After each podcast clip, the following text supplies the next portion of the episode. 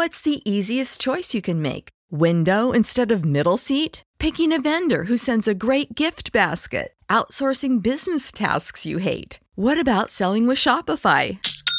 Whether you're selling a little or a lot, Shopify helps you do your thing, however you cha-ching. Shopify is the global commerce platform that helps you sell at every stage of your business. From the launch your online shop stage to the first real life store stage, all the way to the did we just hit a million orders stage. Shopify's there to help you grow. Whether you're selling scented soap or offering outdoor outfits, Shopify helps you sell. Wherever and whatever you're selling, Shopify's got you covered. Sign up for a $1 per month trial period at shopify.com slash try. Go to shopify.com slash try now to grow your business, no matter what stage you're in. Shopify.com slash try. When you need mealtime inspiration, it's worth shopping Kroger, where you'll find over 30,000 mouthwatering choices that excite your inner foodie. And no matter what tasty choice you make, you'll enjoy our everyday low prices, plus extra ways to save, like digital coupons worth over $600 each week. You can also save up to $1 off per gallon at the pump with fuel points. More savings and more inspiring flavors make shopping Kroger worth it every time. Kroger, fresh for everyone. Fuel restrictions apply. Save big on your Memorial Day barbecue, all in the Kroger app. Get three pound rolls of juicy 80% lean ground beef for $3.49 a pound with a digital coupon. Then get select varieties of flavorful Powerade, Body Armor Super Drink, or Arizona tea for 77 cents each, all with your card. Shop these deals at your local Kroger today, or tap the screen now to download the Kroger app to save big today. Kroger, fresh for everyone. Prices and product availability subject to change. Restrictions apply. See site for details. Get ready, Ohio. FanDuel, America's number one sports book, is coming to the Buckeye State. And to kick things off, you can get started with $100 in free bets as an early sign up bonus. Plus, when you sign up today with promo code OhioFD, you'll be all set when FanDuel goes live in Ohio. Then you can bet on all your favorite teams in all your favorite sports with $100 in free bets. Just download FanDuel's top rated sportsbook app. It's safe, secure, and super easy to use. Ohio, this is your chance to get in on the action. Join today with promo code OhioFD. Make every moment more with FanDuel, official sportsbook partner of the NFL. 21 or older and present in Ohio. Bonus issued in non withdrawable free bets that expire seven days after FanDuel accepts its first real money sports wager in Ohio, 1 123. Unique user identity verification required. Offer ends on the go live date. Restrictions apply. See terms at sportsbook.fanduel.com. Gambling problem? Call 1 800 Gambler. Winning comes in all shapes and sizes. Every day there's an opportunity for a win, just like scratchers from the Virginia Lottery. Every day grab and go, every day giftable, every day fun. It's where anticipation meets instant gratification, and they're satisfying to scratch no matter the outcome. Like the new Virginia Lottery Scratcher Colossal Cash. It's loaded with 100 to $500 prizes. Now, that's an everyday win. Drive to the nearest Virginia Lottery retail location and pick up a scratcher today. Odds of winning any prize 1 in 3.21. Introducing the Lowe's List for Innovation. While our aisles are filled with innovative products, we've selected our favorites just for you. Like the exclusive Whirlpool washer with industry first 2 in 1 removable agitator. We love this washer because you can customize any load. And with other smart features to streamline your laundry routine, this product is a must have for families. Shop the full Lowe's list of top picks at Lowe's.com. Lowe's, home to any budget, home to any possibility. U.S. only.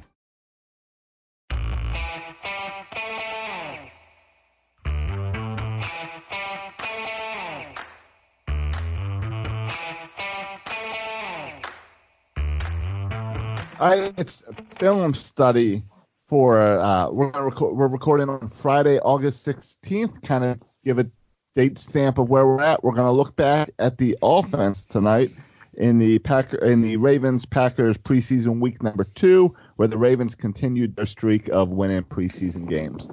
Ken McKusick, how you doing? Life's good, Josh. How about you? I'm doing all right. Not bad down here in Florida. Uh, we're joined tonight also by Cole Jackson from Russell Street Report and the Neutral Zone Infraction Podcast. Cole, how you doing? Good man. Thank you guys for having me on. It's always a pleasure to join this uh, join this podcast and talk about some film. Tell us a little bit about your background, Cole. You you coach offensive line. I I did. I'm actually, uh, uh, as you guys know, I have a newborn, uh, nine months. Actually, tomorrow morning will be nine months. Uh, so I'm taking the year off. I, I coach. Uh, uh, I coached last year. I coached AAA football up in Canada in Ontario. So that's the 13-14 Bantam group. Actually, fun note for my Maryland-based listeners: we I graduated my left tackle down to down to a prep school down in Hagersville, Maryland. So he's playing. I can't remember the name of the school, but he's down there uh, starting his grade nine season. Uh, he apparently in Canada, in the United States, some of the age differences uh, meant that he was supposed to be going into grade nine up here, but when he went down there, he was actually eligible to be in grade eight. So he uh, he kind of went down and did uh, almost like a redshirt year before high school. So um, su- super great, uh, super great program we have up here in Ottawa. Uh, we actually lost uh, in the provincial finals to Windsor last year, uh, which is right near the Michigan border. So uh, yeah, that's my background. And then when I was in high school, played football, uh, left guard and defensive tackle. All right, very good. Uh, all right, uh, Josh, how do, how do you want to start us off here? What do we want to talk about first? Um, I mean, why don't we just jump into we we talked at the first preseason game about uh, there being a struggle to get into the stadium and stuff. So here was another attempt at M&T Bank Stadium with a game with great weather. Uh, did they Ravens figure that out and got, yeah, get people much in faster. okay? Much faster getting through the lines. In fact, we showed up and I could not believe how short the lines were the second time around. They had people who knew you had a lanyard, you swipe this, and that's of course all I care about. But but other people coming in with tickets on their phone they couldn't have been having problems with it because they didn't have lines when we got there, and otherwise they would have. So that that problem appears to have been solved. All right, well that's good news. That means we can just jump straight into the game. And uh, I guess it was the first two drives where Lamar Jackson was out there and most of the starters. So why don't we just start there? Yeah, I mean, I, I there's nothing nothing that I saw in those two drives other than the two penalties, the two the, the penalty on Snead and the and the other penalty on Snead um, that were really suboptimal. They moved the ball effectively. They really did all the things that you want the Ravens offense to do, that you expect the Ravens offense to do. Uh, they did it not with a bunch of Lamar running, but they had one electric Lamar run that certainly showed what they uh, what they're capable of. And uh, they scored six points. They should have scored ten, but still they ran the ball effectively. They controlled the ball.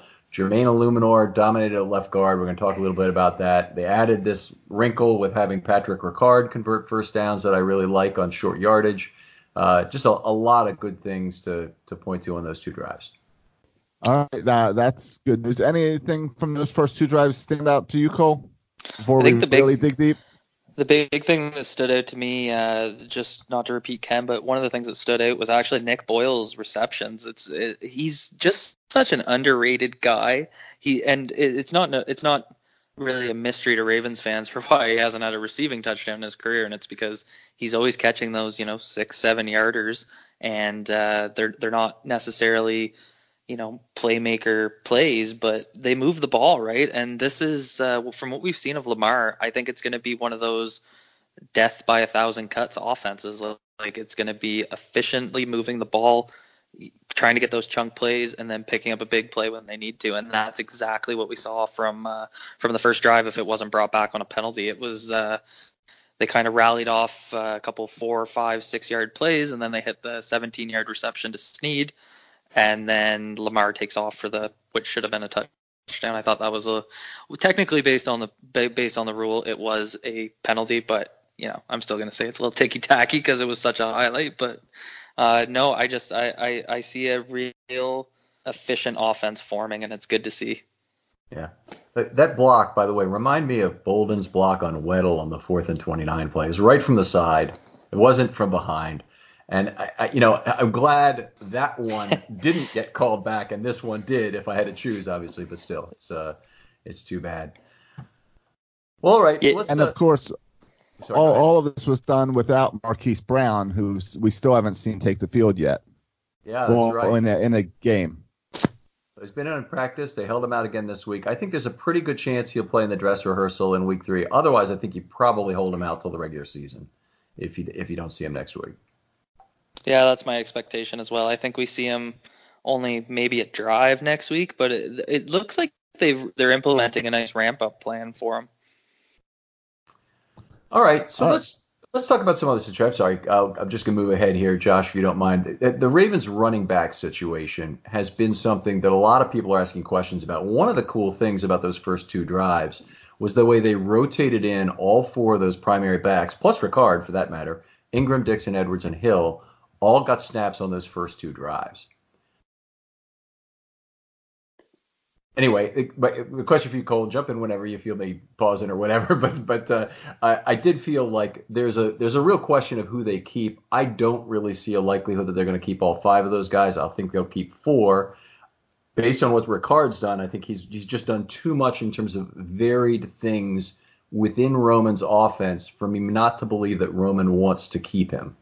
So then I think it, it brings you down to three running backs, and unfortunately, I think the guy on the outside is Ken Dixon right now, and it's based mostly on the GM reasons and not the actual play reasons.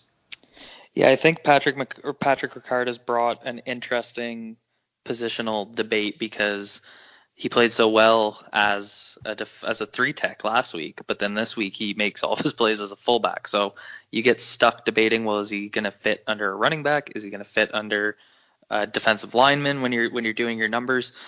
I think based on what I've seen from guys like Daylon Mack, Gerald Willis, I think not to jump into the defense too much, but I, I think he actually has a case as a three tech.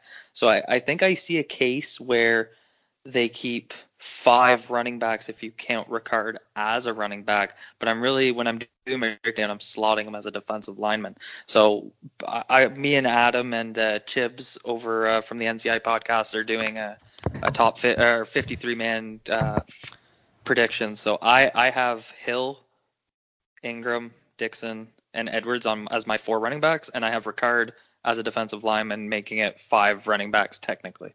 Okay, so who you who you dropping off on the defensive line so that Ricard can make it? Willis.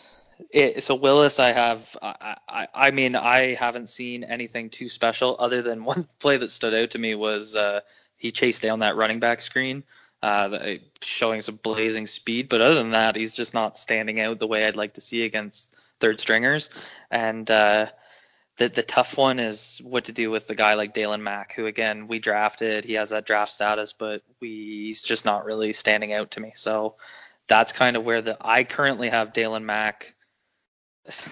I actually have him as like a practice squad guy right now, and I know that sounds crazy based on the Ravens roster history, but that that's where I have him slotted based on performance. Okay. All right. I I, I can't as a as a conscientious GM, I couldn't try and run him through the practice squad. I could try and put him on IR, but I couldn't. Yeah, that I I've I've been getting into debates on Twitter with uh with our with our Ravens flock about you know is this Phantom IR thing real or is it just you know a guy did really get hurt and was supposed to miss some weeks so they IR'd him. I could see it as kind of he, you know, he stubs his toe, getting breakfast in the morning, and he ends up on IR. I, I really could. He looks like that kind of candidate right now because uh, with Pierce and Williams and their contract situations, and you know potentially cutting Williams for some savings next year. I think that's why they drafted Mack. Like he has that useful mm-hmm. kind of one tech, three tech ability. So it, it, does. It makes all the sense in the world for them to keep him somehow this year. Uh, it may may mean the same thing for Willis that you like to have the extra big body around, and they may not be wrong. But uh, but anyway, it, it, the good thing about the NFL, if you want to stash somebody on the IR, everybody's getting hurt every couple of weeks. So you can you can always make the case that way if you want to. And you know the IR now has that nice feature that you can bring somebody back at midseason, which unfortunately the Ravens may really have use for at cornerback this year. So uh, just to move on, I think we've made our points pretty clearly here. But Dixon, with zero years remaining of team control, is the main reason I don't want to keep him. Uh, that I think he is behind some of these other players. Edwards is not as talented a back as Dixon. I'd be the first to admit it. But Edwards has three cheap years remaining, and schematically, he's a complete yin and yang fit for what Jackson does. So it, it makes all the sense in the world to keep a big back. Edwards is a very cheap and pretty good big back. He's not a special guy. I really don't believe that. But he's, he, you know, he's been a, a, a solid guy for a year, and he's cheap as hell. I don't know why you wouldn't keep him. Yeah, it's hard not to look at the combination of Mark Ingram, Gus Edwards and Justice Hill and not get memories of the three-headed monster, Le'Ron McClain, Willis McGahee, and Ray Rice. Like it, just even exactly thinking that they're complementary skill sets. Like I, I don't get me wrong, Gus Edwards isn't you know a converted fullback, but he's a hammer, just the way McClain was. And McGahee was kind of that do-it-all back the way Ingram is. And I would argue that Hill is a little bit more of a guy that could kind of split, don't get me wrong, you could split Ray Rice out and he can catch the ball. We all know that, but he's not necessarily a, a gadget player the way a, uh, Hill reminds me of a Darren Sproles right now. Mm-hmm. So I mean, Rice is similar to that. I guess I'm I'm getting a little nitpicky here, but it, it's it's the three-headed monster all over again. I love it. Yeah, yeah, very exciting. And and I thought this exact same thing tonight within the last hour about that, and uh, it definitely is very similar. Um, let's talk about the offensive line because the, the Ravens have a big battle at left guard, the biggest one in camp, probably positionally, unless you want to look at the outside linebacker spot, which also has a terrific battle going on. But at left guard, I have never seen a situation where five guys are competing at one time for a starting spot, and we do not have a, a majority likelihood at this point, in my opinion. I think we have some pluralities, maybe maybe a couple guys who are around 35% to win the job, but I don't think anybody's as high as 50 right now. Yeah, it's making doing this whole roster prediction thing difficult because uh, take this week for example, I had uh, before before yesterday's game, I had Jermaine Eluemunor off the team. Like I, I just mm-hmm. didn't see a purpose. I had you know we'll have Senat as our as our kind of our, our, tackle, and then I don't see him as a left guard. But then he has that performance last night, and it's like, all right, kid, you're back in. You're probably starting now. It just, uh, I mean, this is how preseason goes, right? Like you, it's you ride the ebbs and the flows, and I think I think this really raises a a good point, Ken. Like it's so important to seize your opportunities. Yeah, absolutely. I mean, Eluemunor even the clock is running out on him as a third year player. We should be thinking about him the same way we think about Tyus Bowser or Tim Williams, who everybody is you know seems ready to cut, particularly Bowser for, for without really thinking about it. In, in Eluemunor's case, um, he just had his best game as a Raven by far as I scored it uh, last night. And I, I want to go through really quickly, but he had 57 scored snaps, 55 blocks, missed only two the whole night no negative events of any sort, no penetration, no no pass rush events of any sort, no penalties. So that scored out to be a .96. I don't usually give an adjustment in the preseason because the level of opponent quality is typically very low unless a player has a lot of highlights. Eluemunor had five out of five successful pulls in 20 snaps at left guard. So what that told me, and that was definitely true with the others as well, is that they were really trying to run scheme that would test his mobility and the other's mobility as it's as if it's a deciding factor in who gets that left guard role. So five out of 20, that's a lot, but 19 total among the four of them attempts to pull in a 50, well, it was 57 total snaps that Eluemunor played, but only 37 for the other three.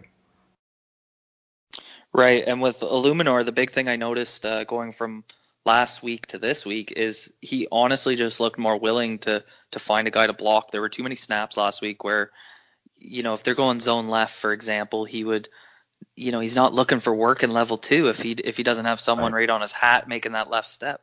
He would just kind of you know run with the play and you'd kind of see the highlight at the end where they're showing the the scuffle and there's Eluemunor running away from him and no one's around him. So that was one of the things that kept getting to me when I was rewatching the film. But then when watching this week the thing that stood out is he looked you know like he was participating as, mm-hmm. as silly as that sounds. He just looked more engaged and uh there, there's still some things I think he needs to work on. I think going from offensive tackle to offensive guard, uh, he, he's playing he's playing pretty high, and I think that's uh, and that's mostly off his first step. So I, I think we'd like to see him, you know, kind of roll his hips, stay low, and that's just a transition from tackle to guard. Uh, right. And we saw it in his pulls too. Even though he was making the block, I still think he could roll those hips, stay low once he gets to his engage point. So there's still some things that he needs to clean up, but overall, like the the difference and from game one to game two was you know astronomical. Completely different looking player. Yeah, night, and day. And and one of the things from game one that we talked about last week with our with Coach Evans was talking about how I, I had really thought that he's playing more like a tackle at guard or was last week, which he did. I think he did a better job of this this week in his 20 snaps is he was playing at arm's length. So he wants to, as a tackle, you do much more pass blocking.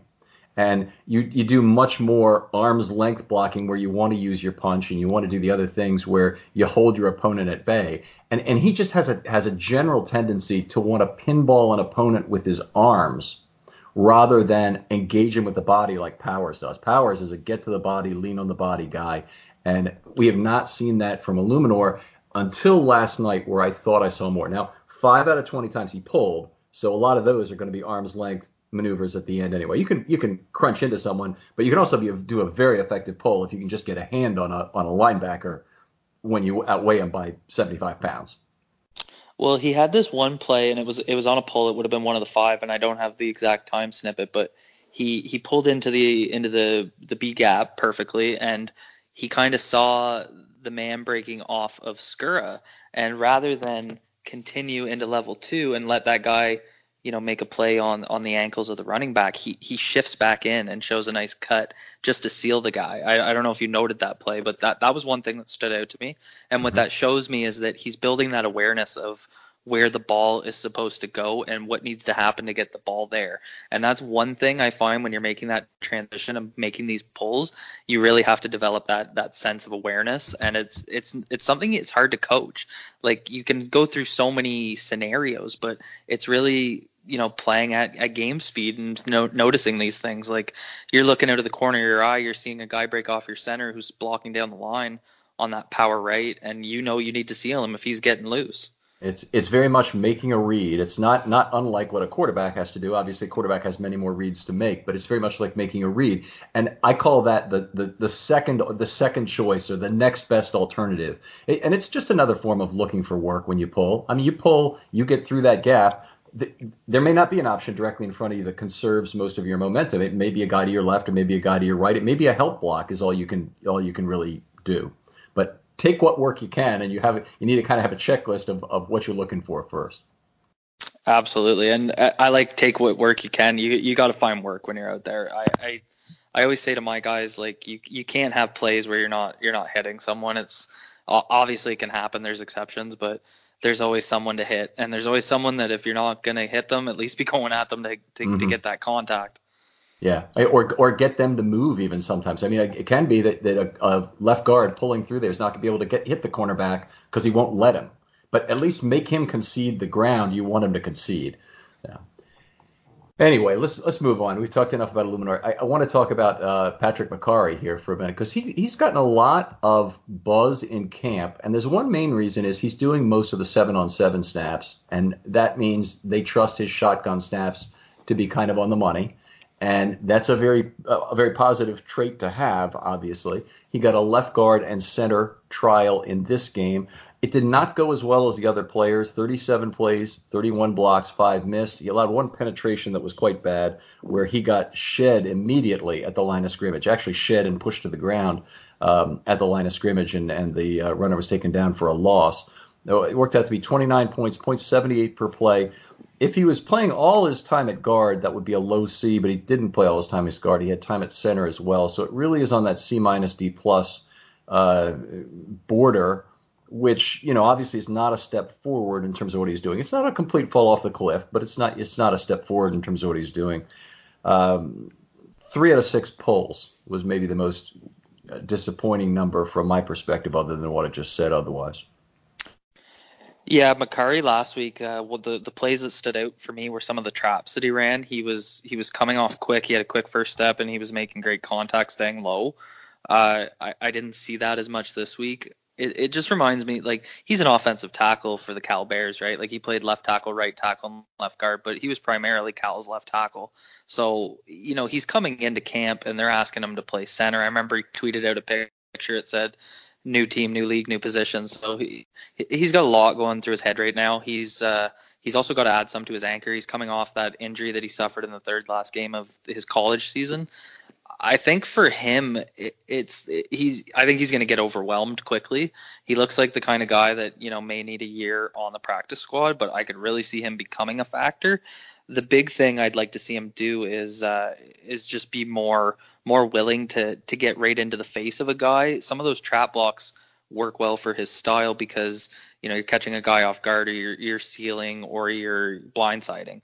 but when he's kind of asked to go directly at the guy, it, it, he's having some problems, and that could be again the transition from being an offensive tackle to an offensive guard or center and playing on the interior where the guys are bigger, the guys are meaner. You know, you're getting more contact on every play. So that's kind of my observations from a from a coaching evaluation standpoint. Uh, it's it's good stuff, and and I think Mekari is a guy that not with impunity. There would be a risk of losing him, but uh, that they can try and slip by onto the practice squad and potentially still have him available. Uh, it's really going to depend on his on his games. I mean, if you take that game one tape and you're another team, given the O line depth across the league, mm-hmm. I'm picking him up if I if especially a guy that can play some center. Like uh, they're, they're it's hard to find nowadays. And uh, the fact that uh, one question I know you've been at camp. Has he played any offensive tackle at camp? No, I have not noticed it. I was only there for the two Jaguars practices. He, did, okay. he didn't he didn't in either of those games. I think he's been exclusively at guard and center. And I don't think it would really make a lot of sense to have him on the outside, even with the threes. I'm not sure it would make sense his arms are way too short from from my from what I've seen, and I think you can see that uh, in his pass sets. So uh, that's kind of why I think he didn't get a lot of love during the pre-draft uh, process as a as a tackle because I know that's what he was hoping to play. But uh, I mean, he's uh, he's got a high ceiling. I, I really like his game, and I I think he looks like a really smart kid who's picking up a new position really quickly. So definitely a step back for him, but I think he's got all the all the potential in the world to to really bounce back moving forward. All right. I mean, the Ravens obviously really believe on him based based on when they put him into this game because you can talk about the depth chart and Harbaugh can manipulate that or not, or he can tell the PR department how to put together and make sure that no rookies get on top. But one thing that's that's that doesn't lie about your depth chart is when you enter the games. That's that's really tells about what the coaches feel about you. And for Mekari to get that third series and then get that very extended trial at two positions, they really believe they might have something. So uh, I, you know, I'm still hopeful. They could. I, I look back a few years ago. The the Ravens had a UDFA center Easton, Easton, I think it was Easton, right? Nick Easton, maybe. And he went on to play several years in the NFC primarily. I think he the, might have been traded to the 49ers for a conditional pick. It might or might not have worked there, but then he, he spent some time in either Seattle or someplace else in the NFC, maybe Minnesota. And uh, it, it actually was a was a decent player for several years. They were able to trade him at the end of camp. And maybe that Mekari is a guy they can trade if there's really that much interest in him, whether it's for a conditional pick or another surplus player. You know, a slot corner comes to mind, frankly, at this point, that the Ravens might really have use for. Yeah, another guy that could, and I know we're going to talk about him in a second, but another guy that could be that potential. We have a log jam at interior offensive line. You know, we're not keeping guys that can only play guard and center. You're probably going to keep one. Um, maybe two. You're you might trade Bradley Bozeman if uh, if Mekari stands out enough as a center. I think Bozeman at this point would have a little bit more trade value to get you a better return on maybe someone else's uh, depth slot corner that you may want to get back. Uh, but that's that's it's it's always hard to project these things or what other people's opinions are. But we were having that debate on Twitter about you know what do we do if we have Mekari and Bozeman? They're both kind of guard centers you want to keep a guy like Hurst for his versatility. You're not going to get rid of Powers because he's a rookie and has looked good. So you have that logjam of kind of four guys for three spots. So that's another option. Again, if Mekari can really stand out in the next two games, is maybe you look at Bozeman as a potential trade candidate and you think he might have a little bit more trade value. Yeah, I, I, I do think he'd have more trade value because he played 230 scored snaps last year, more than that, including penalties. So I think he's he's probably got more trade value along that line. People would be less sure of Mekari. There's the four versus three option value years, so so you people could look at that. Uh, Bozeman's also a draft pick, so because of that, you get the fourth year really cheap for him. Whereas Mekari would be a UFA in year four, so it's really not that much of a difference in terms of future option value for the team. I guess I could see trading Bozeman. I also I don't see why the team is is locked down to Hurst with what Eluemunor and Senat have showed at tackle. So to me, Hurst is a fallback position at guard at this point. You have a guy who makes more money than all the other players, so you'd like to save a little cap if you could. Uh, there is actually a cap savings for cutting him this year, a small one. It's only about a million dollars, uh, and you could you could you know parcel him off to another team for you know, maybe it's a seventh round pick, but you have a more established player that somebody else may believe in more as a swing player than the Ravens do, or be able to use more than the Ravens can. Uh, you know, a team with two good tackles and, and one guy who looks like a backup who could be good in Eluemunor. Yeah, that factors into it. I, I think when I look at Hurst, I'm thinking of we, we know Harbaugh values in game experience, and I think he they're going to look at Hurst heavily for that, even if it is as a bench player just the fact that you know he's played so many games, so many snaps at different positions, they may value that higher than than some of the other guys that don't have that going for them. But in terms of performance this year and kind of projected upside moving forward, Hurst is definitely on the lower side compared to those other players. Like mm-hmm. he he is who he is at this point in his career. That's He's right. not necessarily it's not a bad thing if he if he comes out week 1 as our starting left guard. I'm not going to necessarily be that upset because of how good 2017 was relative, but I it's just it's not a it's not a high upside move, right? It kind of reminds me of leaving Orlando Brown on the bench last year. It's like he was passable at tackle. Uh, sorry, Hurst was passable at tackle, but Brown really has that upside that I think we all wanted to see, right? Right. Absolutely. I, I'm I feel the same way. You got definitely have growth from this point forward. Whereas the only surprise you're likely to get from from James Hurst at this point is a negative one. He, he could yeah. get hurt. He could all of a sudden lose some significant amount of ability. Uh, you know, the, the, we we think that his very poor play at the end of last year at guard was a result of injury. And and, and from Hurst's point of view, I certainly hope that was the case because if it wasn't, then you know there there's been a significant ability decline, and we can't really expect 2017 to happen again. So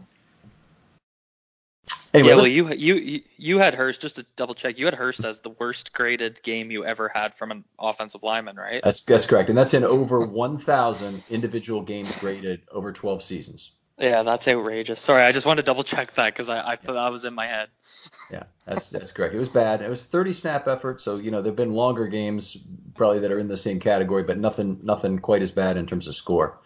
Okay, let's keep going here. Bradley Bozeman, uh, we do want to make sure we hit on that. He's kind of been the forgotten man in this whole competition because his I don't believe his roster spot, other than the possibility of trade that you've mentioned, is really in any jeopardy. I mean, he's he's clearly the backup center and guard and the first backup at center. I think that they would like to have as of right now. In this game, 37 plays, 34 blocks, three missed. No other negative events of any sort in this game. So it didn't allow any kind of pressure, uh, didn't allow any penetration that caused a loss on a play, didn't get penalized. 0.92. Uh, that's an A at, at guard and uh, you know, frankly, is just a big step forward for him. It would be not quite an A at center where he spent some of his time, but still a very fine game from Bozeman, and uh, you know, I I think it's a, a purely a positive. Bozeman to me has not gotten a lot of love. I brought him up last week when when kind of the left guard com- conversation was happening, and it's everyone's talking about you know is it Mekari versus Powers with thinking Eluemunor was out of the picture after after week one, but you know, you're forgetting about a guy like Bozeman who played really well at guard last year and mm-hmm. who keeps performing. Like he's he's not a flashy player. He's kind of that blue collar, you know, construction worker type guy who just gets the job done, right? So my biggest my biggest thing with him is I think he keeps dropping his his head and he's kind of aiming with the crown of his helmet, and it's mm-hmm. giving him too much more too much forward momentum in some of his blocks. And I noticed twice, I had it marked down twice in his notes. He got shed because of that, where he had too much forward momentum, and the guy mm. kind of did the did the the Toro, you know, bull with the red flag on him, but he recovered really well. So it's like he's getting used to people doing that to him. Uh, so I, I think what he needs to do is just kind of sit back a little more once he starts moving forward on run sets and uh, you know make sure he's moving forward with his hands up rather like his hands up into his uh, into mm-hmm. the chest plate of the defender rather than leaning forward with his head and that's that's just going to come with some more time and some more experience but he I mean, he's an Alabama center. He's played in huge moments. He's he's just such a solid player, but he's not flashy. And he's one of those guys, what like what we were talking about with James Hurst. I don't see a super high ceiling in terms of development, but that doesn't mean at all that he can't become a super solid starting caliber guard or center in the NFL. Yeah, I'm I'm I'm there. I mean, I think he he could certainly has at least a ceiling that'd be a slightly above average guard in the NFL. Um, and you know, again, we're talking a ceiling there, but uh, he he did the one play that I really liked from this game was on the second of Ricard's one yard conversion. So it was a two yard run up the middle, and he was submarined by the opposing nose. I couldn't even catch the, the, the number on the nose tackle, but as often happens in goal line plays, the defenders just try and get extra low to create a pile and allow the linebackers then to make the tackle while the running back's not able to easily negotiate that pile. And he got he got submarined as you would expect by the nose tackle on the play stepped over him into level two, which you rarely see in this kind of thing, and made a block there and allowed Ricard actually to push through on the guy been submarined uh, as well. So very, very good effort there, and I liked uh, uh, I liked that particular headiness to to know when he was being submarined, and and I I couldn't really see his feet on the play to see what he'd done, but it was effective. I had him as a plus two on that block. I'm looking at my notes right now. I had him as mm-hmm. a plus two, and uh, yeah, it's just it's savvy, right? Like he, he it's almost as if he expected it, and he just kind of took the step over to tell Ricard jump on my back and let's get through here. It, it was it was super interesting. Yeah. All right. Well, let's eh, eh, let's move on. We're we're kind of running uh, short on time here, but I want to make sure we talk about Powers. Uh, Power is a very consistent game with the exception of the one holding penalty. And I'll tell you what I saw in that play because I had him 37 for 37 on his other blocks. Okay, now I'm I'm fairly generous about when in doubt credit a block here, but the offensive holding play he was beaten by a spin move on the play. So the the defender uh, spun off him to the inside, and Powers was beaten, realized it, turned to chase him, and kind of had his hands on him from behind, which I think already got the official from that direction have his hands on the yellow rag. All right, so he was he was his trigger uh, fingers were itchy, and then I don't really think he held on the play. I think if anything, maybe he had an illegal block above the back, a block from behind that could have been called on the play, but it didn't even really look like he was applying pressure there. McSorley just escaped the mess, and it looked to me like a, a pretty ticky tack call, frankly, on Powers. And if if that's the worst that happens you know, I, I, he certainly otherwise played very well. A lot of that good stick to the body play that I like to see. Made six out of six pulls. Had two pancakes in the game. There's just a lot to like about his game. Otherwise, I can forgive the one penalty in its all its sticky tackiness. In terms of the guys competing for the left guard spot, I think he's the most powerful drive blocker out of all of them, and I think that keeps standing out uh, as the games go on. Once he gets a guy, he's you know he wants to put him through the end zone, and it, it's great to see. Uh, on the, I thought that was a BS hold. I, I I think you're bang on. I think it was a depth perception. He probably thought the ref probably from his angle thought he was holding the jersey. Um, but yeah, I it, this is the tough part about grading, right? Like I mean, a flag's a flag, but you almost mm-hmm. want to take it away when you're grading. Um, overall, with Powers though, it's some of the same criticism I had when I joined you for the for the Ben Powers pod. He he just has to, you know, work on his leverage, work on his flexibility. But other than that, super solid guy. Uh, really might be more of a right guard, which I speculated a few months ago, I, just based on his ability to get that push right up front, so that when we're right. going power rights and he's kind of that that initial guy clearing out the lane for the puller. Uh, but you know, not to get too much into that's a chat for a further day, but uh, super solid player. I, I I think he has the highest ceiling out of all of these guys, including Eluemunor. Yeah, I would agree. I, I would agree with that Exactly. Eluemunor, we've seen already, this is his third year, so you can't really ascribe the same kind of ceiling as a draft pick. But Power is also the highest draft pick of this group, so I would expect that, uh, particularly as a rookie. And, and I agree with you on, on, just to briefly talk about Powers here, that his ability to pivot through that hole should be greatest with that leaning style uh, that, that's more similar to what Yanda has. You know, the, the, that ability to pivot through and, and hold that seal inside on that defensive tackle. I, I hate comparing him to Yanda. Uh, I, I know you're not doing that, and I often think this guy looks like a young Yanda, and that's high praise given how good Marshall Yanda's been. But uh, I see it, like I see the same type of skill, I see the same type of mentality. Like he Yanda was the same way when he got his hands on you, he wanted to put you through the end zone, and I really see something similar with Powers, and that leads to a lot of that speculation. Maybe he's the future right guard, and he's not necessarily the left guard answer, but nonetheless, I mean, if that's true, he's going to be working under Yanda and learning from him, and that nothing but good news for Ravens fans. I'm sure that should help. All right, well, we could talk uh, offensive line all night, I'm sure, because this is a topic we both really enjoy. But let's move on to some of the other individual performances on offense, because a lot of people do have more interest in the skill position players. I can't understand why. Uh, Miles Boykin is first on my list, and we had a big discussion about him from game one, where you know he certainly had lots of pluses and minuses in in in that game. In this game, targeted three times, but two of the three were not really good results. One of them on the right sideline, Billick called him out for correctly for not curling back on the sideline. When you're the closest guy to that sideline, you have to come back to the quarterback. That's the rule, and he didn't do it, and that left. Uh, you know, a chance for an interception. Fortunately, the ball was thrown out of bounds, but it was he put the he put uh, Jackson at risk of throwing an interception on that play. Yeah, I think with Boykin, what my biggest concern is is the mental aspect is going to start building up on him. And originally after the game one, what I really, you know, gave him credit for was his ability to bounce back and kind of, you know, put the negative in the past, that next play mentality, and go out and ball out for three or four plays in a row, which ended in the called back touchdown. But this game, it looked like it just kept building on him and building on him. And some of his mistakes are more mental than physical to me. And uh, it's gonna be a tough it's gonna be a tough go for him. He's uh he's in the crosshairs of a lot of Ravens fans right now, and uh, I just hope he can really, you know, silence everyone next week and just have another solid game. Well, he's, I, you know, right now he looks like the Ravens' number one receiver. I, I, that's just what it looks like to me. Like they, they really are desperate for him to claim that. Now, Hollywood Brown will come back, but his role is also kind of different. So I'm really talking about the outside deep threat, you know, give you those options you know, that you normally associate with the larger receivers in this league.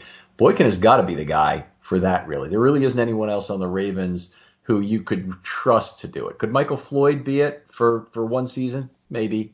You know, could could could Seth Roberts play a role on the outside and be and be good for a season? Maybe. Could Chris Moore do it for a season? Maybe. But if you want any kind of a multi-year answer, Miles Boykin is the guy and he's your prototypical X receiver. He's all those guys mentioned. I've seen Seth Roberts' Oakland tape, and he did his best work from the slot. slot. Chris Moore is a is a Z guy, I think, and actually Chris Moore does some of his best plays from the slot too. So uh, using some of those three wide receivers on one side sets, you could use Roberts and Moore in the slot, but that means you still need to have that X receiver out there. And other than Floyd, I mean Jaleel Scott's probably an X, but Mm-hmm. He's not getting those. You're, you're bang on with the. Uh, they they're getting those evaluation reps in for him. They're they want the ball to go to him, and that was very apparent last week. And he took advantage after the rough start. But this week it was like, okay, you're struggling, go sit down, kind of thing. Uh, one thing I do want to throw out, the McSorley interception. I don't. A lot of people are blaming Boykin for that. I really can't see why. Um, based on doing a curl route, you're expecting the ball right in your you know right in your teeth when you when you turn, and it was not even on his inside shoulder; it was on the DB's inside shoulder, and should have been to Boykin's outside shoulder. Mm-hmm. I, it's hard to ask him to you know become a DB when he's expecting the the the, the ball right in his grill on that one. Yeah, I would I wouldn't blame that on Boykin, but I would say they weren't on the same page somehow. And and I, you're right. I think it's more McSorley's fault than Boykin's on that particular one. And Boykin actually bailed out McSorley on another interception on the slant route. He had a very long reach to barely tip the ball, but number 29 was waiting on that play for an absolute room service interception. and was frankly upset that he didn't get it uh, on the on the slant that Boykin barely fingertipped. Yeah, well that that one, me and Adam uh, had a good good debate about whether or not that was a drop. So that's that's one of the fun parts about preseason is you know picking those plays and arguing about whose fault it is. yeah. All right, let's move on. Justice Hill, another big game. Very exciting player. I mean, Baldinger's gushing over Justice Hill has been very entertaining in terms of I think his little handheld phone videos he he passes out on Twitter. They're fantastic, and uh, and you know it's he's absolutely right that the cutback ability of Hill has just been a, a, a thing of beauty, and he gives the team an option to run away from the scheme of the play, and Lamar does that too, but The Ravens need to be very concerned about getting the ball out of Lamar's hand and into the hands of other playmakers who can do similar things. Now, Justice Hill can't do exactly the same things because he doesn't start with the football, but he can do some of the same things in terms of turning their play away from the design scheme. It's just those those unteachable instincts you can see in Hill, like the the run he had that went for six or seven yards where I, I believe it was Baldy's video actually where he, he did that cutback. And it's just like you look at it and you wonder what's going through his mind when he makes that cut, but it's just natural instincts. Like he he finds those those seams and he attacks the hell out of it, and it's the same thing that you see from Lamar when he when he took off for the end zone. Like you know, it doesn't make a whole lot of sense to you, but that's because you don't think the way they think. Eh, he's he's an electrifying player. I think we're going to be gushing about him and uh, for years to come. Right, I, I do too. I really hope that they can they can do more to incorporate what he does in the passing game, because I think that he can help more with that. And one of the plays we saw late in the game was a little lateral to who was it? Sam Horn, who took it four yards behind the line of scrimmage and then took it ten yards from there for a six yard gain, or maybe it was the other way. I think it was it was a four yard gain that would take six yards behind the line of scrimmage. And what I was thinking in that play, that's not a terrible play or anything, but how much better would that have been if it were Hollywood Brown or Justice Hill on the other end of that? Yeah, it was, it was done off motion, so it'd be no reason why Hill can't also do that. Yeah, well, one of the things I think Greg Roman is going to have, you know, to get used to is is doing exactly what you said and getting the ball into those guys' hands to do some of those plays. You know, whether it's bubble screens or the triple options or whatever he comes up with. That's that's the challenge right now. It's how do we get it out of Lamar's hands into some of these smaller guys who aren't your you know typical receiver sizes. They're more of those college playmakers that you see the the smaller guys who can burn guys or come off a bubble and take it for 50 yards. But they're going to have to do some interesting things with the scheme to to make it work for them. Yeah, a team with three tight ends like the Ravens have that are all capable of moving fine and setting incredible picks.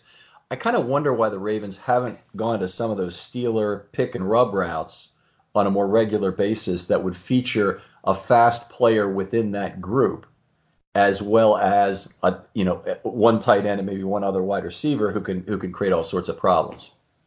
Well, it's funny you mentioned the pick plays because the the touchdown from Snead last week. I can't remember the last time, maybe the Super Bowl drive where we had a pick play actually work, and it we it was actually off of like a ghost look, uh, you know, with a with a nine on the outside and an out coming, but Roberts cut in, and it's uh it, it's just it's exciting to see. It's a I, I find with the scheme I've seen so far um, yeah, we're playing against number two, number three defenses, but the, the scheme looks a lot cleaner. It looks like you know the routes are working together to open things up, and I, it's a huge credit for Greg Roman. Yeah, it's very exciting to see him uh, see him call a game there. I'll come up with another pick route for you, pick rub, whatever you want to call it. was Watson picking off the safety from Maclin's touchdown in the first game of 2017 against Cincinnati? Okay, I'll have to go back and check that. the 20 to nothing win, but it was a thing of beauty. It's it's worth taking another look.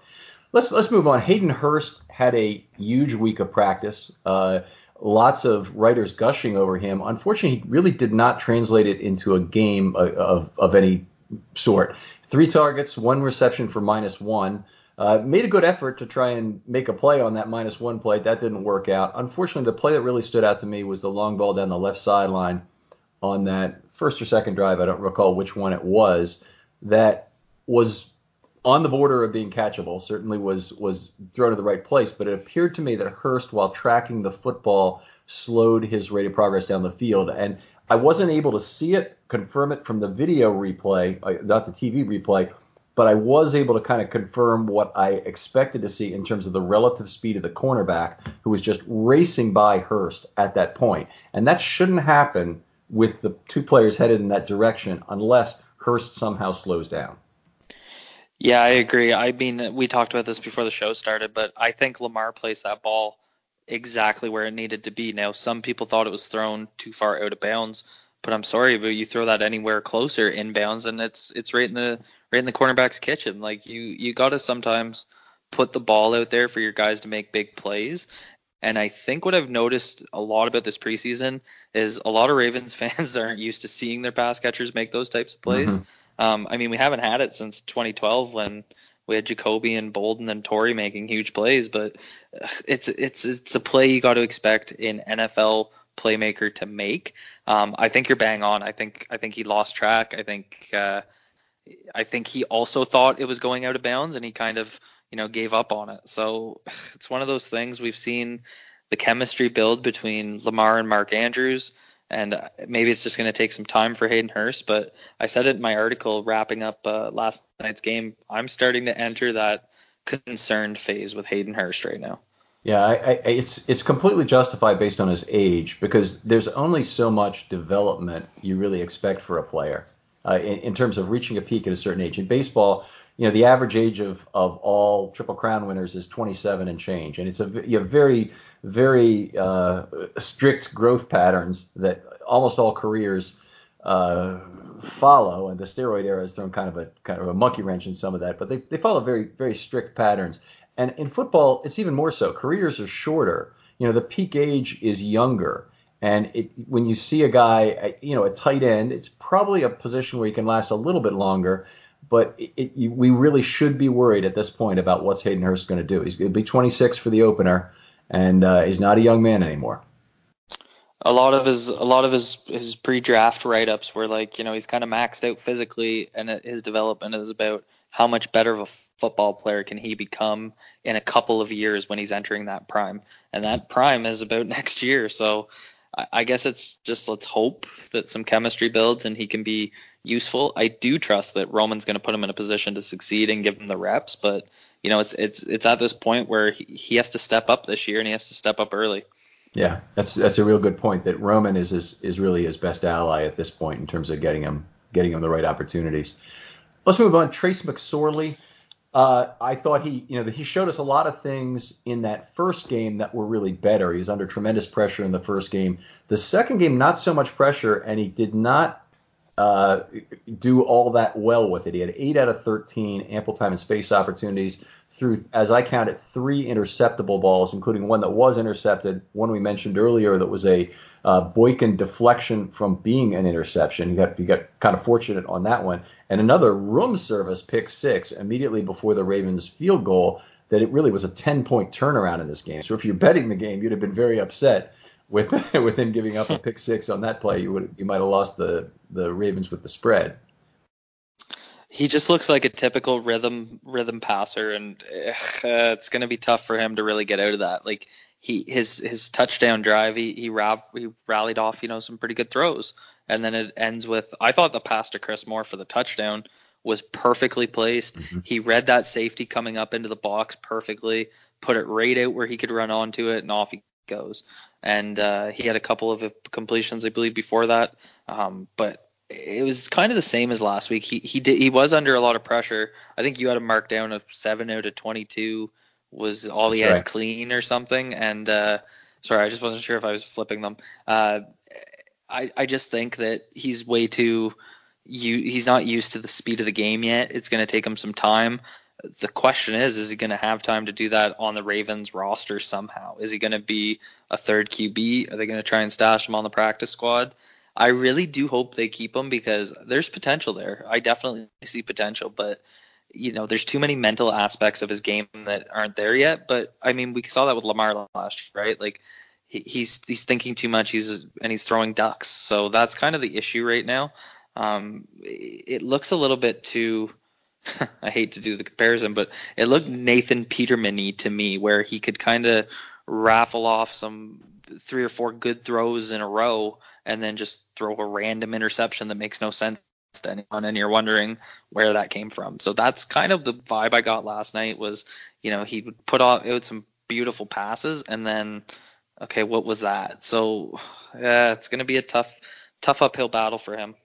Yeah, it, the thing that strikes me as is maybe he's thinking too much in some sense. If he's has a better game under pressure, and hey, we got a very small sample size. I'll start with that but he has a better game under pressure than a game where he had just tremendous time to throw this last one with with eight out of thirteen. Because I mean, he had a nine second pocket, and I blame some of this on the receivers. But when he when he floated the left sideline, had all kinds of time. Mekari kept blocking, was very effectively.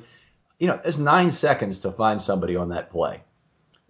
The Ravens got to Yeah. be able to manufacture a play there, and I hope with Brown on the field that or Hill on the field as well that they're going to be able to do more of that.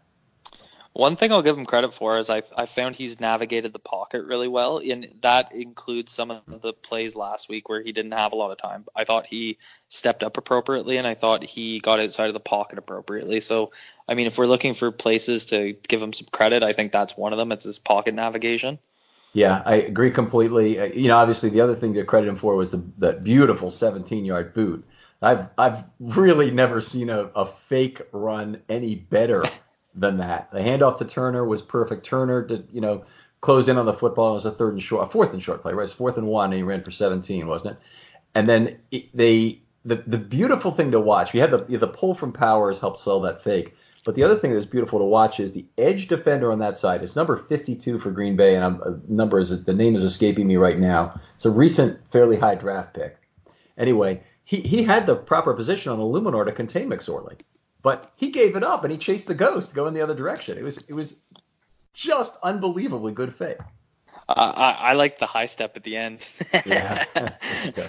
Adding a little little Justice Hill razzle dazzle to it. I liked it. Mm-hmm. Uh, Maureen was Maureen was unhappy because he didn't cut back to the inside. She thought, oh, he could have had five more yards, and I, th- I think it was probably a pretty good run out of bounds situation. I'll take 17 on uh, on on fourth and short. Yeah. All right, last player I want to talk about is Jaleel Scott. We can talk about anybody you like uh, as well, Cole. But uh, a big step forward for him in my mind. Uh, two catches. Uh, again, showing the ability to get up and get the football that he didn't show last year. He wasn't earning targets last year. He wasn't playing certainly early enough. In this game, he was in the game a little bit earlier than he had been the previous week. We keep this handy dandy chart for this, but he came in the game at the on the last drive of the first half in this game. So that's a uh, that's earlier than he certainly was coming in at any point during the last during last year's preseason, and he's getting better opportunities, and I, I, I like that. I think he is right on the cusp of making the roster. A couple special teams tackles, one on a punt, one on a kickoff yesterday, really helped as well. Helped his cause.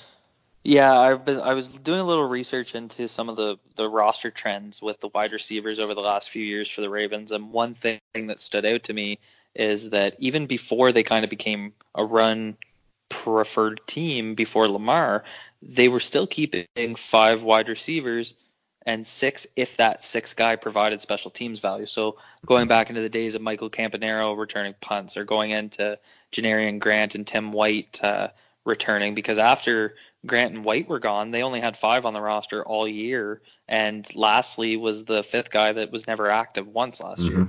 So I, I think that's something you have to consider.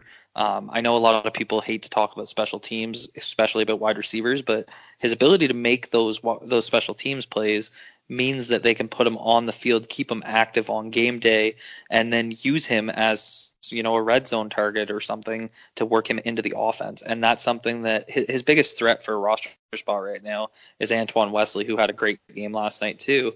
But Wesley's not making those special teams plays. So if you're looking at a six wide receiver who may not get a ton of actual playing time at wide receiver because typically you're, you're you you have one wide receiver inactive on game day, you have to look at some of the special team abilities. So I think he's standing out there. You're right. He had two uh, two ta- two uh, two tackles, uh, one on a punt, one on a kick, but he also had three standout special teams plays last week. So that that's going to be the difference maker. But in terms of his wide receiver abilities, you're bang on. He's playing bigger. He's playing up to his size, and the only issue is so is Antoine Wesley. So how are they going to keep both? And I can't see them keeping seven.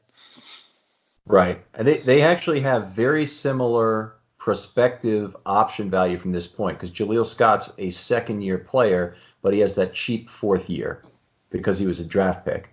And and uh, they'll the Ravens will have to pay more if uh, if Wesley pans out three years from now for him as a player. So anyway, I'm not I'm not saying that's a big difference, but there shouldn't be as much difference between a first year undrafted and a second year drafted player as as many people think there might be. Yeah, well, and I think the thing that stand out, stands out to me so far is Wesley kind of looks like Scott did last year in terms of his upper body looks a little bit lighter. He's pretty thin, tall, wiry, thin guy. Scott was the same way, and you can tell he's really bulked up. So I'm wondering, you know, is there a way to somehow IR stash Wesley and give him that kind of year to to to grow. Uh, I, I guess they don't practice on injured injured reserve, but you know what I mean. Like give him a year of keeping him under team control to give him another shot next year because I I can't see him lasting on the practice squad. His his college film was was solid, and I'm shocked he didn't get drafted. I was so pumped when we got him, but with Scott really emerging and showing that special teams value, I just I worry about keeping Wesley around. One of the reasons the Ravens got Wesley this year was because their wide receiver situation was so dire that it was an easy sale to Wesley and his agent probably to say, you know, hey, don't you want to come play here where you might really have a chance to make the roster, might even have a chance to play some on game day as a rookie. And I, I think that if the Ravens situation remains as dire, there will be a different Antoine Wesley next year. So yeah, they'll lose Wesley. They, they won't be able to keep on the practice squad the whole year. They might quote unquote get lucky and have use for Wesley if they have an injury of their own and be able to bring him up from the practice squad. But the first team that maybe it's not the first team, but maybe it's the fifth team that needs a wide receiver is going to bring Wesley up. And if the Ravens happen to be in the first five, they'll get him. Right. Yeah. No, that's a good point. Uh, another thing about the Wesley picking the Ravens, it reminded me. I I, I made this comparison on Twitter uh, when James Hurst actually chose the Ravens uh, from North mm-hmm. Carolina. He uh, he he got hurt and missed that last year, and uh, I believe that was the year we lost Eugene Monroe, if I remember correctly, and drafted Stanley. But I bet Hurst saw that same type of same type of uh, Actually, that's not that year.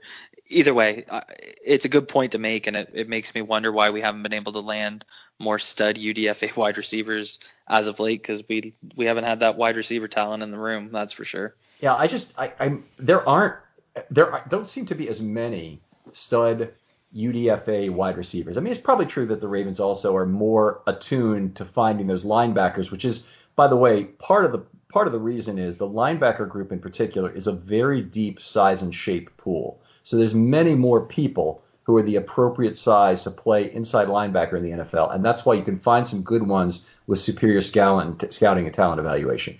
With with wide receivers, there's more of a specific body type, a specific amount of speed you have to have. So the the pool is smaller of people who can who are tall and can run fast. Let's let's start with that and you, you, just don't have as many to work through. And the, the people who exist out there are all fairly thoroughly scouted. So I think you're less likely to get UDFA guys. And I, I really have to think back to the last truly great UDFA receiver in this league.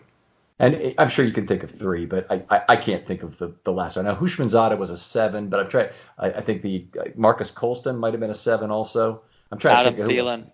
Okay, that's a good one. Yeah, that's a that's a. But that to me everyone was talking about that last year when he had his huge breakout, but I mean that's a pure exception to the rule. I think you're right. I, you don't see it as much as you do at other positions, uh, but he was one that comes off the top of my head, and I can't even think of two more. That's that's all I got.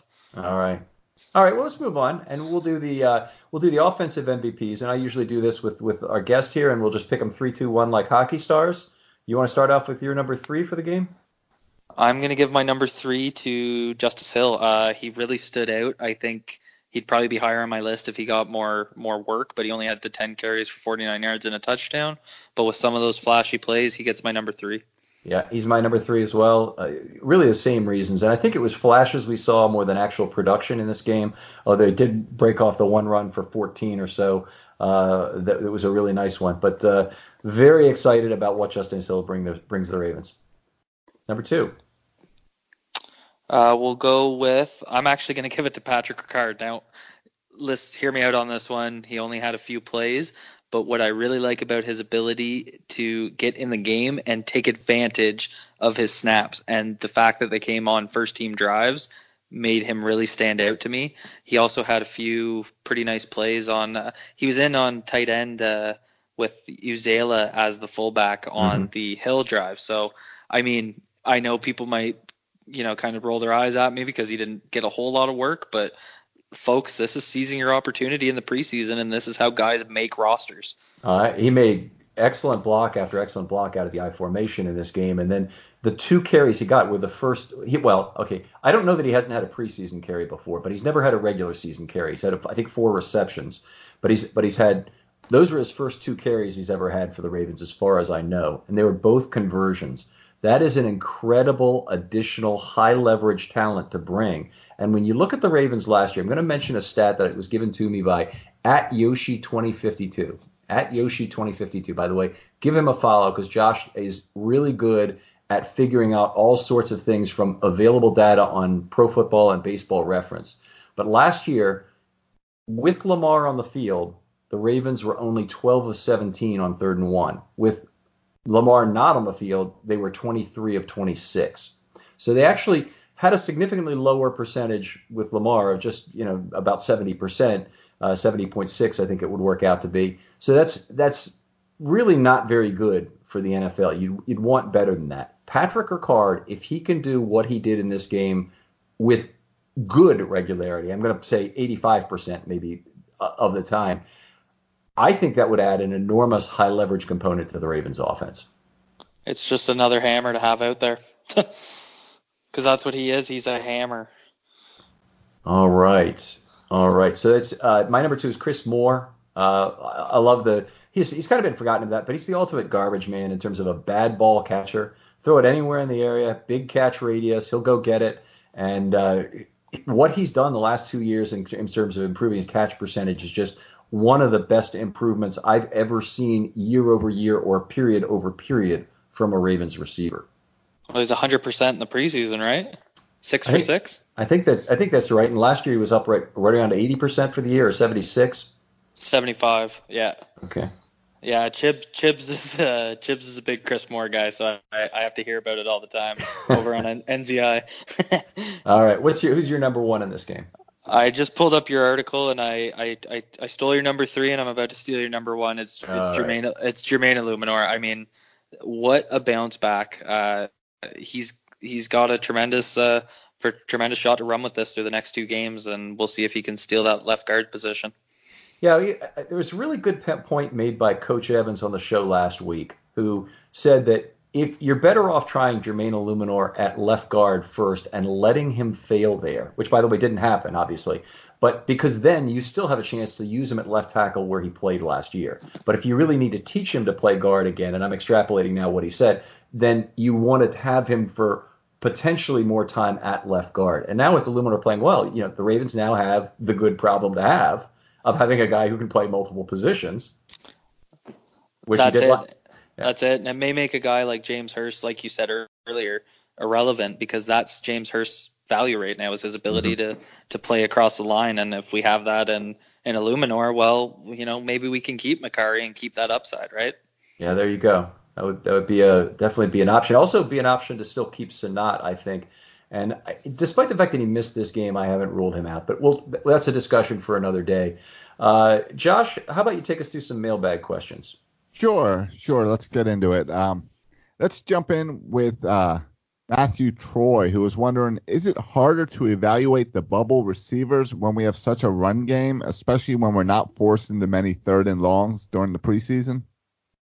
Yeah, it's a great point. Um, they're they're not doing that much with the receivers. They're not throwing that many passes, even in these preseason games where they have uh, you know, 64 plays, I think it was this week, and they had more than that, might have been 69 in the first game. So it's not a lot of receiving opportunities. They're looking to get games over. They're looking to establish, you know, what they're doing. But they also have big choices to make it running back. So that's part of it. Uh, Cole, what do you have to add to that? I think that's part of it. I, I, think another thing we need to remember is some of the numbers may get skewed towards rushes because the Ravens are apparently the dynasty of the NFL for preseason games, and they just seem to always be winning. So sometimes when you get down to the garbage time, they're just running out the clock. But I, I will echo that concern. Uh, a guy like Jaleel Scott, I thought after week one, I would have really liked to see him kind of jump in into the you know start of the second quarter snaps and we didn't see that. Like you mentioned he he kind of came in towards the the end of the first half. And uh it, I'd really like to see him against better competition. So I do I do find that frustrating a bit because you want to evaluate these guys against who they'll actually be playing against and not the quote unquote UPS drivers. How much does it help that uh, they get to face them in practice when we don't see when they've got to go up against our pretty good defense yeah, I think that would help. I mean, they're not in pads is the big problem, so they're not getting gotcha. the same kind of press coverage technique that they'll get in a in a real game. The one thing that, that I, I think Shane Ray in particular is a victim to that as being a guy who, you know, in in gameplay they're going to be trying to break that wrist of his. You know, see if it see if it's still working after a couple nice hits or or arm ups from that offensive lineman. Uh, I just I don't it's you want it's not the same, but you know obviously they they can use their technique. They can work on certain things in practice, like boxing out with the body, uh, at least. I, I actually tweeted about this last week. I said it's one of the most frustrating thing as a Ravens fan is every time we see kind of recaps of uh, of, of practices, it's you know was the defense just really good or was the offense really bad or it's really making that determination because that that DB group is very solid and it is good to see some of these guys making plays against them and some of the bubble guys like like Scott and like Wesley who you know their names stand out as making a big t- touch in the back of the end zone type thing.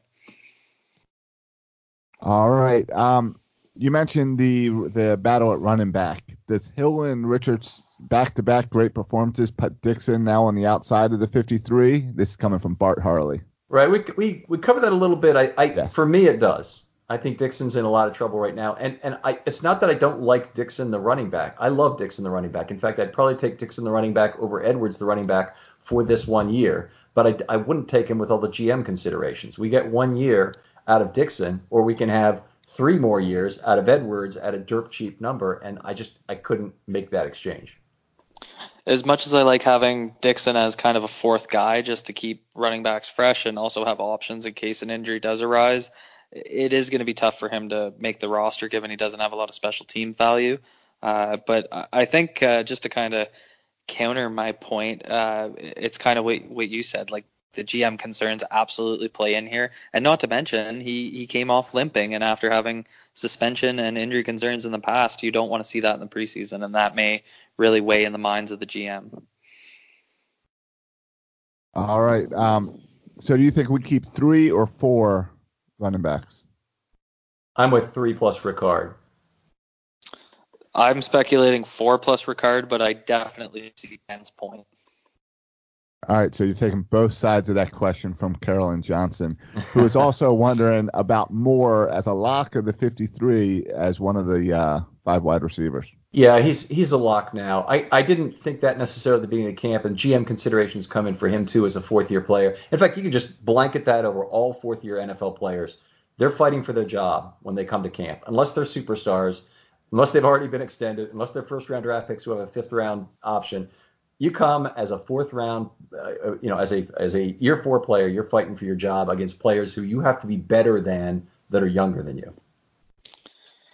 People are going to think I'm a special teams coach, but uh, I thought he was a lock going into camp just simply because of his special teams value and his ability to play the wide receiver position. But his performance has put him into an absolute solidified lock, in my opinion. All right, uh, Jim Keen gets in here. Do you think the experts are right referring to Powers as slow and stiff and a long time to till he's NFL ready? Why don't you start with that one, Cole? Because I know what you feel about how a, how an older woman could help him out. Uh, so for for our friends listening, I'd go back and listen to uh, to our Ben Powers podcast because I addressed this. So my, my my suggestion to Ben Powers uh, before the season started was that he should find a nice you know 40 50 year old baltimore woman who's going to uh, going to yoga class every morning so that he can uh, he can join in and work on that flexibility. Um, but no i, I got to say I, I, I didn't see a lot of those concerns on the college tape. Um, i mean i'm far from an expert but i just didn't see them pl- as playing a left guard in lincoln riley's scheme at oklahoma. You have to be athletic to do some of the things he was asked to do and he did those uh, going up to uh, to some of what we've seen through two games. I'm I'm not seeing a ton of athleticism concerns, and uh, I'll I'll leave it to you, Ken. Maybe you could speak. Uh, was it an athletic concern on that spin move that he got the hold on there? No. Was it the lateral quickness? What are you thinking? No, no, no, no. I, I think uh, you could be the, the the dancing bear of right tackles and you get beat by that particular spin move. I think it was. Exactly. You know, we saw we saw Ogden get beat red, red, red, regularly by Freeney using that spin move, and it was just it was a it was an A move, and he got beaten. It happens. But That's I would have just yeah, given so, him a pressure on the play and not a not a penalty. yeah. All right. Well, you can get your questions in and steer the conversation on Twitter by using the hashtag Film Study Mailbag or on FilmStudyRavens.com by commenting on the blog post. We're going to close out the mailbag with Minion Hunter, who is sending pictures and c- concerns because there's this photo going around the internet of Lamar Jackson having three open wide receivers before he takes off running. And Minion Hunters, of course, wants to know if that's true and is is he not seeing his going through his progressions properly before tucking? Well, there's there is a point to be made here. Now, there a lot of quarterbacks can look at a certain degree angle on the field and use the easy eye technique. You kind of look through it like you're looking through a mirror, and you can see a wider area. But eventually, you have to focus down and make a choice and throw it. Uh, Lamar at that point obviously had had looked over at least two receivers there and had decided, hey, there's this wide open area of the field to run, which was the correct choice. I mean, look what happened.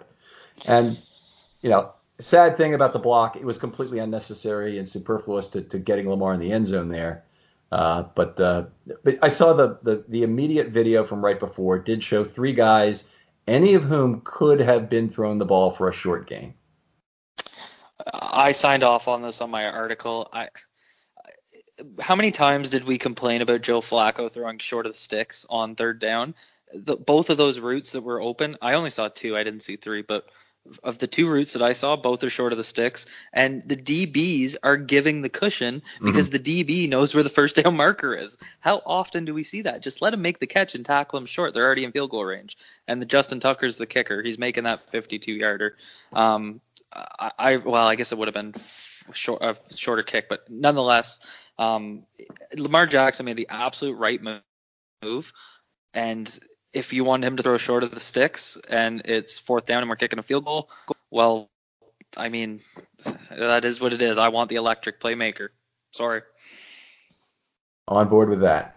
Yeah, I think we talked a lot last year about how his biggest weapon is his feet, and you can't tell him to just not ever use his feet when that's the you're right answer. You're telling him not to be an instinctual player, and again, it's like what I said about Justice Hill these guys just have that natural ability to the game slows down and they see a hole and that's exactly what Lamar did. And I'll tell you, I will take Lamar making those types of runs versus read option runs where the the defensive end's looking for him. Mm-hmm. Yeah, I, I agree. There's very few teams that will even play a spy on Lamar, but when they do, you know, that's a player taken out of the play. So he's going to have a better opportunity on the pass. So I I love that it happened, and you got to sometimes you got to put a fear of Lamar back into people. All right. Well, let's uh, let's get our plugs in. Cole, thank you for joining us today. I saw that your grades from this past preseason game are already up on Russell Street Report. Uh, what else? Do you have anything else you're working on for Russell Street Report, or anything coming up uh, with the Neutral Zone Infraction podcast? If you want to share with us and our listeners about that. Absolutely. Well, first off, I just want to thank you guys for having me on. It's it's such a treat to always join you guys and talk. Uh, Ken, I really appreciate the invite. So uh, you can find me on Twitter at Cole Jackson RSR. I'm tweeting pretty much daily about observations, a lot of O line play, a lot of D line play. Um, I'm going to be jumping into some uh, some charting of the offensive scheme, trying to kind of get into the mind of Greg Roman to see what he's doing, and uh, so that'll be coming out on Russell Street Report, and then you can find me, Adam, and Chibs over on uh, the Neutral Zone Infraction podcast. We're releasing weekly once the season starts, so be sure to check in over there. All right, that's awesome. And Ken, uh, you got your grades and uh, breakdown up on FilmStudyRavens.com, and I know you're working on your defense and your uh, defense report as we speak, probably, right? Yeah, absolutely. Well, not not this exact moment, but yes, overnight I'll I'll, I'll finish that up. We've done all the note taking for it. Uh, so we have we have an aggressive schedule coming out for the remainder of this weekend and into next week. But we have a defensive article come out sometime tomorrow morning. The podcast will be loaded, of course, by then, and uh, then a defensive podcast we're doing with Ingraven Raven Ingraven Vids. Sorry, the YouTube star tomorrow. So we'll be excited to to talk to him and and uh, uh, get his perspective on the defense. And then uh, a little later this week, and I'm not sure the exact day, we'll have the offensive line scoring in more detail for the four guys who really got this extended trial: Eluemunor, Mekari, Bozeman, and uh, Powers in this game. So uh, we got, got a lot coming out still this week, and that's at FilmStudyRavens.com. Follow me on Twitter at FilmStudyRavens. And love to hear from you. We want to hear all your stuff at hashtag Film Study Mail Bag. Right, and then Ken, I believe on Tuesday morning, uh, you are going to, and we'll plug this on social media constantly, but I believe Tuesday morning you're going to be over on the Ravens Reddit page doing a Ask Me Anything. Yeah, that's that's the that's the plan. And uh, Tuesday morning sounds like a great day to do it. We might do it also Wednesday morning. So please kind of kind of just check back there if you would and see what's going on, or check on filmstudyravens.com and we'll post when it's going to occur. Yes, we will. All right, guys. Well, uh, enjoy the rest of your weekend.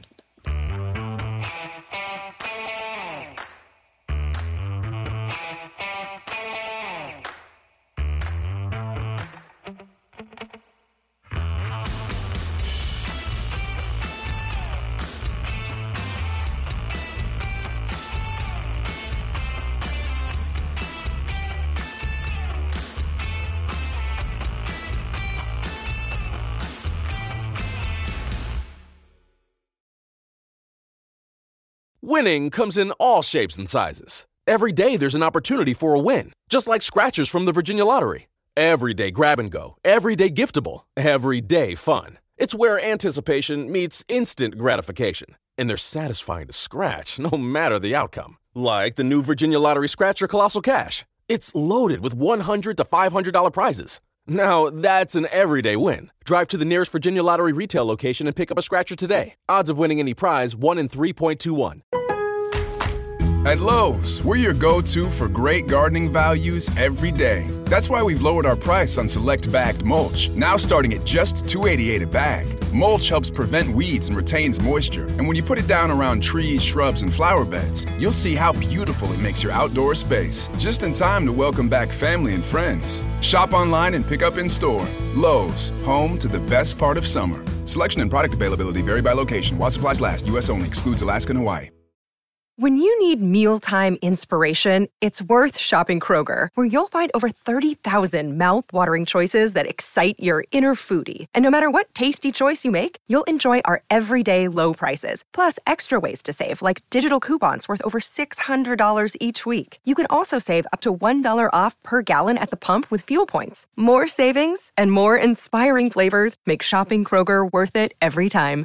Kroger, fresh for everyone. Fuel restrictions apply.